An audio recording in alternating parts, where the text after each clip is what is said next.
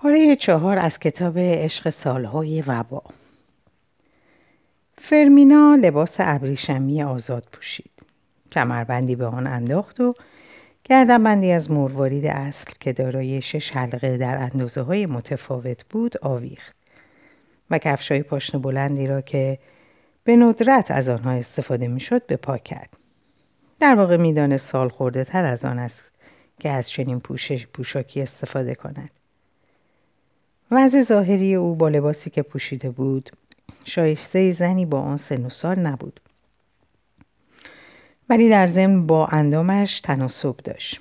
زیرا بلند قامت و لاغر بود و در دستها و انگشتان ظریف و پوست سفیدش اثری از پیری به چشم نمی‌خورد. موهایش طور مانند روی گونه هایش ریخته بود و چشمان روشن و نگاه متکبرانه ذاتی او همچنان شباهت به عکسی داشت که به مناسبت ازدواج با شوهرش انداخته بود. هرچند گذشت سالهای طولانی به هر حال تأثیری بر ظاهر زن گذاشته بود ولی شخصیت ذاتی و سخت گوشی او اجازه نمی‌داد کسی به این تغییرات توجه کند. از سلامتی کامل برخوردار بود و زندگی شاد و خوشبختی داشت. دوران استفاده از شکممندهای آهنی و فنرهایی که موجب می‌شد باسنها بزرگتر از اندازه واقعی جلوه کنند گذشته بود. و همه اعضای بدن آزادانه احساس راحتی می‌کردند و می توانستند کیفیت طبیعی داشته باشند حتی در هفتاد و دو سالگی.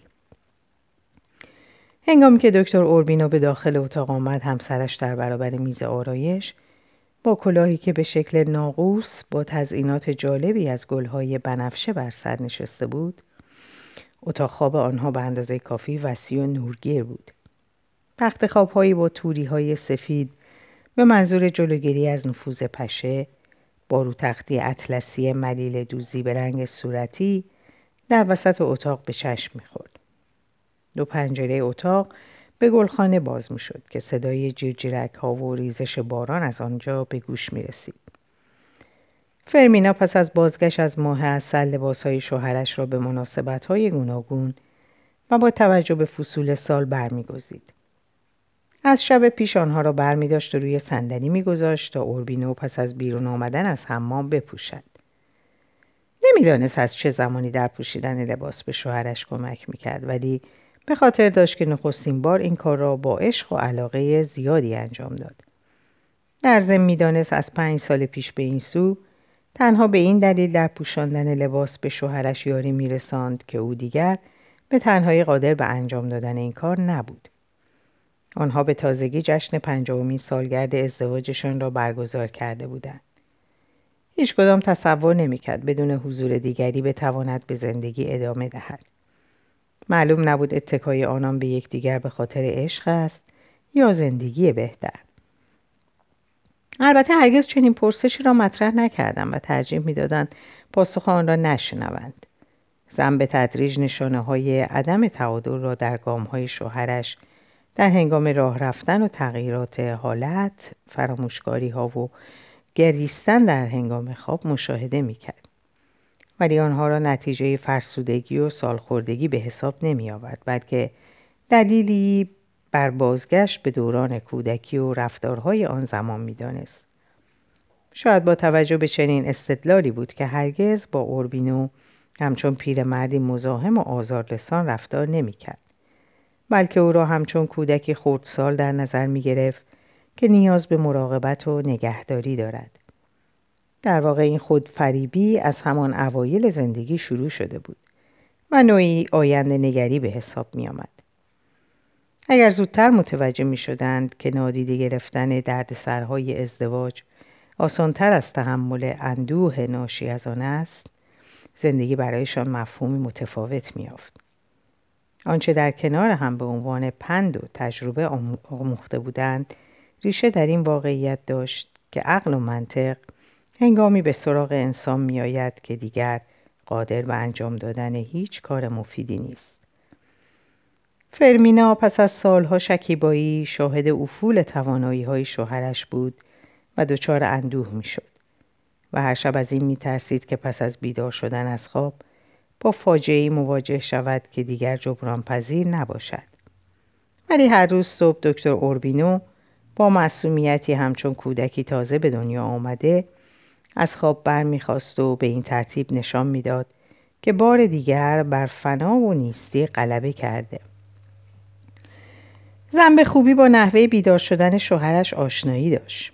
با بانگ خروس چشم میگشود و نخستین نشانه زندگی در او صرفه های ملایم و ظاهرا بیدلیل بود که در واقع نشان از تمایل مرد به بیدار کردن همسرش داشت. اگر این ترفند زن را بیدار نمی کرد بلافاصله به بحانه های دیگری برای قور زدن متوسل می شد. مثلا به دنبال دمپاییایش می گشت و آنها را که قرار بود همیشه در کنار تخت خواب باشد ولی نبود نمیافت. زن صدای گام های مرد را که به سوی دستشویی می‌رفت میشنید. دکتر مدت یک ساعت در اتاق مطالعه می نشست و برای پوشیدن لباسهایش باز می گشت. البته در تمام این مدت از روشن کردن چراغها خودداری می کرد. زیرا می‌دانست همسرش دوباره به خواب رفته. یک بار در یک میهمانی رسمی از او پرسیده بودند که او خود را چگونه توصیف می کند. و او گفته بود من مردی هستم که در تاریکی لباس می پوشم. همسرش با شنیدن این حرف دریافت که سر و صدا و صرفه های سهرگاهی او اتفاقی نیست. هرچند مرد وانمود می کند که غیر عمدی است. البته خود زن نیز وانمود می‌کرد خوابیده در حالی که بیدار بود.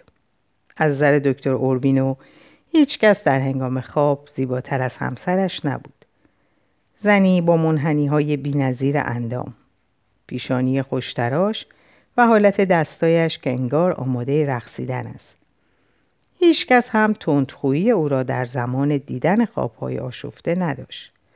دکتر اوربینو می‌دانست که همسرش منتظر است که کمترین صدایی را بشنود و غر زدن را آغاز کند. مثلا بگوید چرا صبح زود او را بدخواب کردند؟ از جمله یک بار که صدای قرقر شوهرش را به دلیل عدم موفقیت دریافتن دمپایی هایش شنید با لحنی خوابالود گفت دیشب آنها را در دستشویی جا گذاشتی. ولی بلا فاصله با لحنی که دیگر خوابالود نبود خشمگینانه افزود بدبختی بزرگ خانه ما این است که نمی‌گذارند آدم خواب راحت داشته باشد. آنگاه خلطی زد و بدون اینکه دلش لاغل برای خودش بسوزد چراغ را روشن کرد با این کار رضایت خود را از نشان دادن قدرت آشکار می ساخت. در واقع هر دوی آنها نقش خود را به خوبی ایفا می کردن. نقشایی که شگفتآور و گاهی ظاهرا ناخوشایند بود. این هم از لذتهای عشق به حساب می آمد. از همان بازی های پیش پا افتاده و مبتزلی که در زندگی آنان بکرات وجود داشت. یکی از آنها این بود که روزی صابون در حمام نبود. این موضوع همچون سایر امور روزمره به سادگی آغاز شد. دکتر اوربینو در یکی از روزهایی که بدون نیاز به کمک دیگران استهمام می‌کرد به حمام رفت و باز هم بدون اینکه چراغها را روشن کند لباسهایش را پوشید و به اتاق خواب برگشت. همسرش مثل همیشه در حالت رخوت بین خواب و بیداری به سر می بود. چشمانش بسته و نفسهایش آرام بود. دستایش بالای سرش قرار داشت و حالت رقص به خود گرفته بود. دکتر پس از ایجاد سر و صدایی اندک با لباسهایش در ظاهر با لحنی آرام غر زد. تقریبا یک هفته می شود که بدون صابون خودم را می شویم. همسرش با شنیدن این سخنان چنان محکم در جایش قلتید که انگار با همه دنیا سر جنگ دارد. البته متوجه بود که فراموش کرده صابون در حمام بگذارد. خودش هم سه روز پیش از آن سه روز پیش از آن در حال استهمام متوجه شد که صابون در حمام نیست و تصمیم گرفت بلا فاصله صابونی در محل مخصوص بگذارد ولی فراموش کرد و این فراموشی تا سه روز بعد هم تکرار شد. واقعیت این بود که مدت فقدان صابون در حمام به یک هفته نمی رسید ولی دکتر آن را به عمد یک هفته حساب کرده بود تا همسرش را بیشتر از حد معمول خطاکار نشان دهد. این امر خشم فرمینا را برانگیخت. بنابراین با صدای بلند گفت من هر روز استهمام می‌کنم همیشه صابون بوده هرچند مرد از شگرت همسرش آگاهی داشت ولی این بار نتوانست یا نخواست بحث را ادامه دهد بنابراین به بهانه اینکه کار مهمی دارد به بیمارستان میزریکوردیا رفت. ولی عصر پیش از ایادت از بیماران به خانه بازگشت. فرمینا با شنیدن صدای پای شوهرش شتابان خود را به آشپزخانه رساند و وانمود کرد که کارهای مهم و زیادی دارد که باید هرچه زودتر انجام دهد.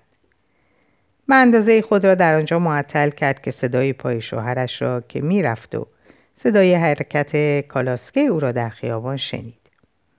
تا سه ماه بعد هرگاه می‌خواستند روابط خود را اصلاح کنند تنها بر وخامت امن میافزودند.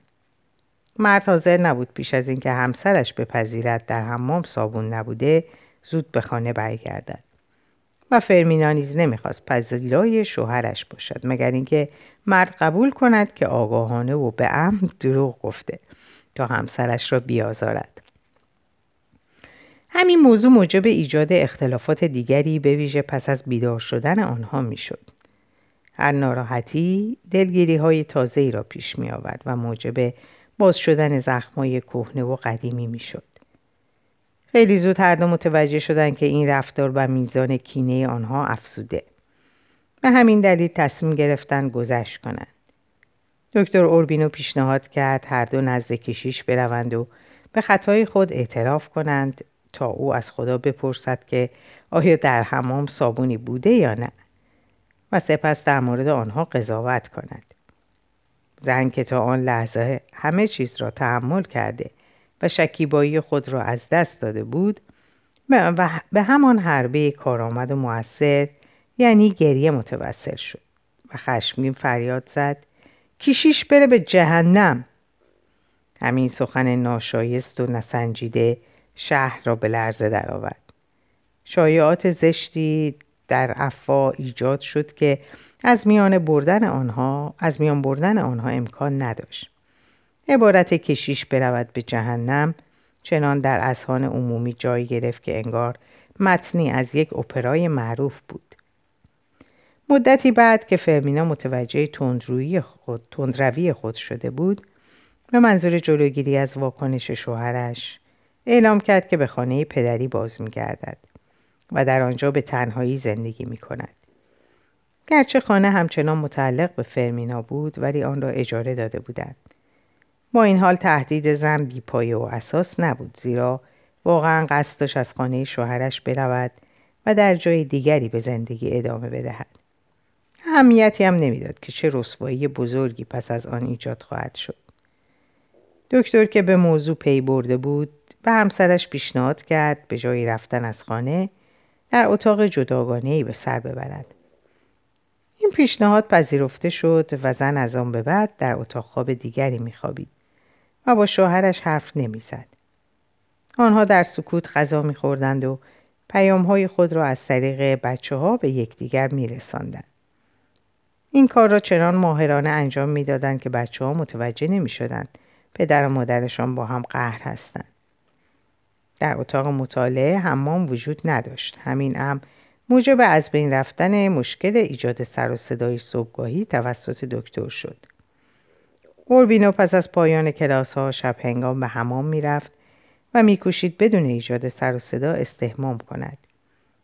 معمولا هر دو در یک زمان غذا میخوردند و اغلب در یک زمان به در حمام می‌رسیدند. پس از آن مسواک می‌زدند و برای خوابیدن آماده می‌شدند.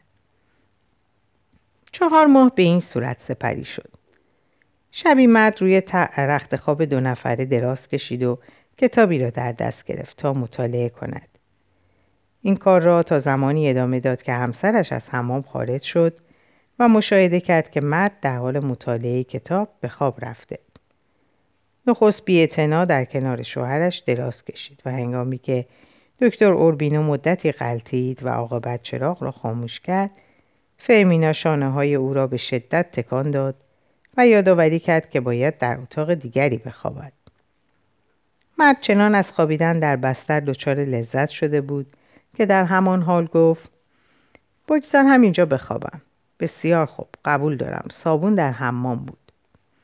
آنها پس از پشت سر گذاشتن پیچهای جاده سالخوردگی این موضوع را به یاد می آوردند و برایشان باور کردنی نبود که این ماجرای تلخ جدیترین برخوردشان در طول مدت زناشویی بوده و موجب شده همه مسئولیت های خود را فراموش کنند و زندگی تازه ای را مورد آزمایش قرار دهند.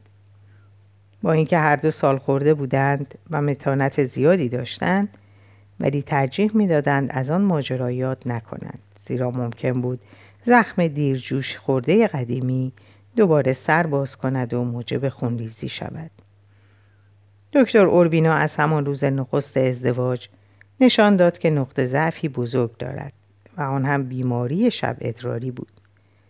فرمینا خیلی زود متوجه شد با چه مشکل عظیمی مواجه خواهد بود. آنها در کابین اختصاصی یک کشتی که به فرانسه می‌رفت روی بستر دراز کشیده بودند و دکتر از حالت تهوع دریازدگی مینالید که ناگهان صدای واضح ادرار به گوش رسید. فرمینا این رویداد را هرگز از یاد نبرد. گذشت زمان از شدت رفتار ادرار دکتر اوربینو کاست و میزان شب ادراری را تا حد زیادی کاهش داد. ولی هرگاه برای تخلیه ادرار به دستشویی می‌رفت کاسه توالت را خیس می‌کرد. از نظر زن این کار غیرقابل تحمل بود.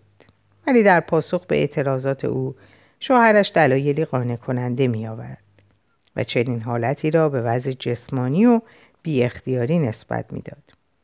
البته حق با دکتر اوربینو بود و هیچ اختیاری در این کار نداشت. در دوران تحصیل در دبیرستان در مسابقه که برای زیاد ادرار کردن با همکلاسی هایش برگزار شد به پیروزی دست یافت و موفق شد چند بطری را پر کند و با اختلاف زیادی برنده شود. چند سال پس از ازدواج میزان و فشار ادرار پایین آمد و در ضمن شاخه شاخه شد و در نتیجه نمی توانست مسیر دلخواهی را برای جریان ادرار انتخاب کند. بهانه او در مورد خیس کردن کاسه توالت چنین بود. مختره این کاسه احتمالا اطلاعات کافی و مناسب در مورد مردان نداشته. به منظور جلوگیری از درگیری های خانوادگی پس از مدتی به این نتیجه رسید که باید فکری در این مورد بکند. بعد از دفع ادرار با تعدادی دستمال کاغذی اطراف کاسه توالت را تمیز و خوش می‌کرد. همسرش با آگاهی از این امر از میزان غور زدن خود کاست ولی اگر بوی آمونیاک زیاد می‌شد دیگر نمی‌توانست خودداری کند روزی چنان خشمگین فریاد زد که انگار جنایت بزرگی را کشف کرده اینجا مثل قفس خرگوش بوی تعفن میده در دوران سالخوردگی دکتر سرانجام به فکر چاره‌ای برای این رنج جسمانی و روانی افتاد و درمان کار را یافت. در هنگام ادرار کردن مثل همسرش می نشست و به این ترتیب هم کاسه کثیف نمی‌شد و هم احساس آرامش به او دست می‌داد. در این حال در چنین حالتی نمی توانست تعادل خود را حفظ کند و به منظور جلوگیری از سقوط در چاه محکم به میله دوش می چسبید. باید افزود که خانه دکتر اوربینو به دلیل نوساز و مدرن بودن در مقایسه با سایر خانه ها توالت قدیمی نداشت و در نتیجه فاقد کاسه توالت هایی بود که جای پای مشبک داشته و مانع لیس خوردن می‌شد. این سیستم در بسیاری از خانه ها به چشم می‌خورد. ولی دکتر اوربینو به دلیل بهداشتی نبودن دستور داده بود آن را تعویض کنند. وان حمام هم یکی دیگر از مشکلات غیر بهداشتی به حساب می آمد که اروپاییان برای خودشان اختراع کرده بودند. آنها در آخرین جمعه هر ماه استهمام می کردن. درون وان می نشستن و با, هم با همان آب کثیفی که از بدنشان جاری می شد خود را می شستن. با این حساب دکتر سفارش یک وان چوبی بسیار بزرگ که از تنه یک درخت بزرگ ساخته شده بود و در آن برگهای خوشبو و پوست نارنج می جوشاند که تا یک ساعت بعد هم گرم می ماند و تأثیر این آب چنان آرامشی به دکتر میبخشید که گاهی در حین استهمام مدتی میخوابید. فرمینا پس از استهمام نخست مقداری پودر به میان پاهای پاهایش میپاشید. با کرم کاکائو جوشهایش را نرم می‌کرد و به گونه ای به او شورت میپوشانید که انگار نوزادی را با عشق و علاقه فراوان قنداق می‌کرد. پوشاندن لباس تکه به تکه از جوراب تا کروات و نصب سنجاق. ادامه میافت تا دکتر کاملا آماده شود. از همان موقع صبح روزهای آزاردهنده آنان مبدل به بامدادانی آرام و بی سر و صدا شد و دکتر اوربینو به دوران کودکی بازگشت. همان دوران لذت بخشی که فرزندانش پس از تولد از او گرفته بودند. فرمینا نیز با توجه به پشت سر گذاشتن دوران میانسالی و ورود به دوران سالخوردگی بیشتر احساس مسئولیت می‌کرد. کمتر میخوابید و معمولا برای رسیدگی به کارهای خانه زودتر از شوهرش از خواب برمیخواست. دکتر اوربینو پس از اینکه در روز یکشنبه مصادف با برگزاری مراسم پنجاهه گرریزان پتو را از روی جسد خرمیا دستاموز کنار زد تا آن را معاینه و بررسی کند احساسی داشت که تا آن لحظه به عنوان پزشکی مومن تجربه نکرده بود پس از سالها تلاش برای درمان بیماران و نجات دادن آنان از چنگال مرگ برای نخستین بار مستقیم به مرگ نگریست و احساس کرد مرگ هم به او خیره شده این امر به معنای حراس از مرگ نبود هرگز از مرگ نمی حراسید بلکه نگران حضور این پدیده بود که همواره و به ویژه پس از کابوس های شبانه شبه خود را آشکار می ساخت ولی خودش را نشان نمی‌داد. ولی آنچه در آن روز دید وجود فیزیکی پدیده بود که تا آن زمان خیالی بیش نبود. دکتر خوشحال بود که خداوند برای نشان دادن چهره واقعی مرگ خرمیا مرگ خرمیا دستاموز را واسطه قرار داده زیرا همواره این دوست خود را از جمله قدیسان به حساب می آورد. قدیسی که دکتر نمی‌دانست از سور خدا معمولیت دارد ولی پس از اینکه نامه را خواند و شخصیت واقعی خرمیا را دریافت از غفلت و گمراهی رها شد و احساس کرد رویدادی شگفتآور و تعیین کننده برایش شکل گرفته. از سوی دیگر فرمینا, فرمینا هرگز اجازه نداد شوهرش گرفتار اندوه ناشی از مرگ صمیمیترین دوستش شود. هنگامی که زن در پوشاندن شلوار و بستن دگمه های پیراهن کمک می‌کرد مرد لحظه ای تحت تاثیر رویداد آن روز قرار گرفت. ولی همسرش بلافاصله این افکار را از ذهن او راند. هیچ رویدادی نمی‌توانست به آسانی به فرمینا تأثیر بگذارد به ویژه در مورد مرگ کسی که کمترین اهمیتی برایش قائل نبود. خرمیا از نظر زن فردی مفلوک و متکی به چوبهای زیر بغل بود که به دلیل داشتن بخت و اقبال مساعد از درگیری های خونین جزایر فراوان آنتیل جان, سال، جان سالم به در برده و از روی نیاز مبدل به عکاسی کودکان شده بود. تنها توانایی او نیز از نظر زن و سایر ساکنان آن منطقه مهارت در بازی شطرنج بود که البته این امر نمی‌توانست بی اهمیت به حساب آید.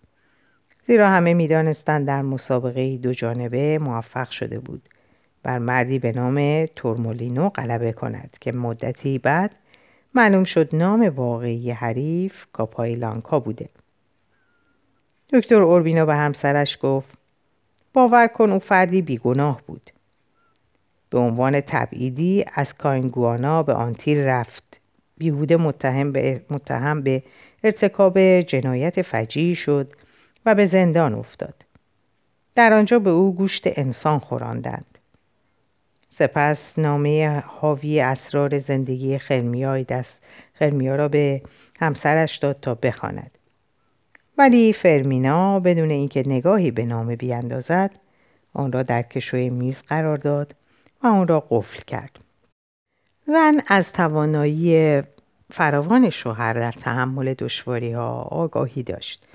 و در عین حال می‌دانست با گذشت زمان و بالا رفتن سن چه انگاره های اقراقامیزی از جامعه موجود یاد می کند. بنابراین تردیدی نداشت که خرمیا چه ارزش والایی از نظر شوهرش داشته و تحمل آن اندوه بزرگ برایش تا چه اندازه دشوار است که این ارزش و, و الا که این ارزش والا نه به دلیل گذشته خرمیا بلکه مربوط به زمان ورود به این منطقه بوده به ویژه در حالی که تنها یک کیف حاوی کاغذ پاره های دوران تبعید همراه داشته است. فرمینا بیشتر از این ام متعجب بود که چرا متوفا هرگز مشخصات واقعی خود را افشا نکرد و حتی روابط خود را با یک زن پنهان داشت. در حالی که از آینهای خوش به یادگار مانده از نیاکان ساکنان عام منطقه یکی هم این بود که برای زنان احترام قائل بودند. از نظر فرمینا مشوقه خرمیا کاملا حق داشت که به فرایند خودکشی مرد کمک کرد. او به شوهرش گفت اگر روزی تو با همان دلایل مصمم به انجام چنین عملی شوی من هم دقیقا همان کاری را می کنم که آن زن کرد.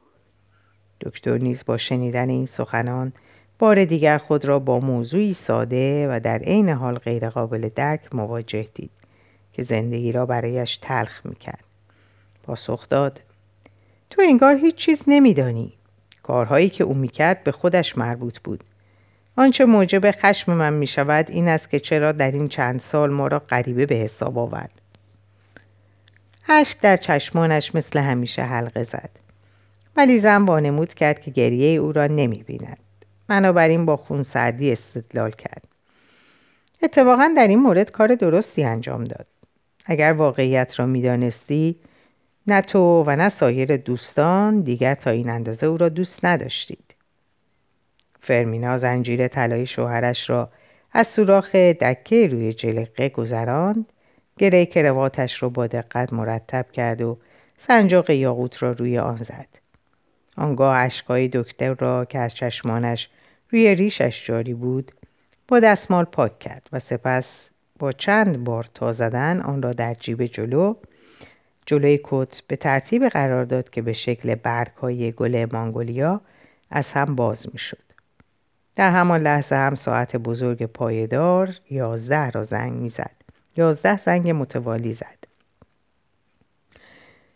آمینتا دوشان همسر دکتر اولیه یا هفت با هفت دختر با سلیقه او چنان همه چیز را مرتب و دقیق چیده بودند که جشن 25 مین سالگرد ازدواج این زن و شوهر بسیار با شکوه جلوه کند و یکی از رویدادهای مهم اجتماعی سال به شمار بیاید. خانه آنها در مرکز منطقه تاریخی شهر واقع شده بود. این دژ مستحکم را اماری از اهالی معماری از اهالی فلورانس تغییر داده و به شکل تازه‌ای درآورده بود. درست مثل یاد سام که بر برج‌های برج‌ها و قلعه های قدیمی را که کاملا تغییر می‌دهد این معمار بنای تاریخی قرن هفدهم را به شیوه معماری ونیزی دچار تحول کرد و زیبایی خاصی به آن بخشید. خانه شش اتاق خواب دو سالن پذیرایی و یک نهارخوری بزرگ داشت که برای میهمانی که به دقت برگزیده و از شهر یا هومه آمدن مورد استفاده قرار می گرفت.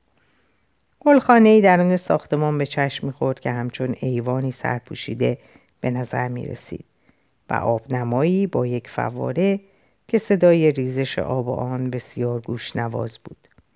تعداد زیادی اود و سایر چوبهای خوشبو در آنجا میسوخت.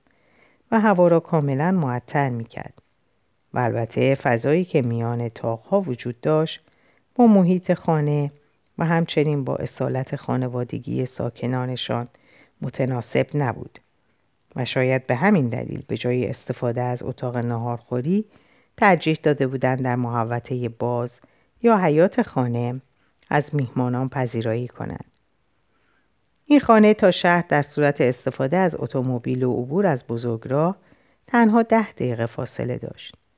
جویباری پر آب ولی کم سرعت از میان حیات خانه میگذشت که انواع گلهای وحشی در کناره های آن رویده بود. همه پیشخدمت های مهمانخانه سانچو به رهبری خانم الیوه با وظیفه یا وظیفه مهمانداری را به عهده گرفته بودند و آنها سایبانهایی از جنس برزنت با رنگ های شاد در مکانهایی که نور خورشید مستقیما بر آنها میتابید برپا داشته و میزهایی برای پذیرایی از 122 مهمان را زیر سایه درختان قانچیده و از رومیزی های زیبایی استفاده کرده بودند که میز بزرگی هم برای انجام مراسم ویژه در نظر گرفته شده بود. که روی آن گلدانی پر از گلهای روز تازه دیده می‌شد. جایگاه گروه نوازندگان سازهای بادی چوبی در گوشه ای از حیات قرار داشت.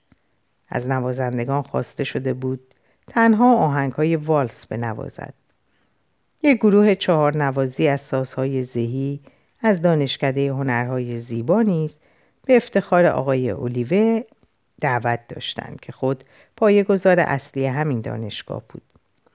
هرچند برگزاری مراسم با سالگرد ازدواج فارغ و تحصیلی او فاصله زیادی داشت ولی همزمانی با مراسم پنجاهه گریزان مناسبتی جالب برای اجرای مراسم سالگرد ازدواج به حساب می آمد و بر شکوه جشن می افزود. در اینجا به پایان این پاره می رسم. براتون آرزوی سلامتی و روزهای خوش دارم.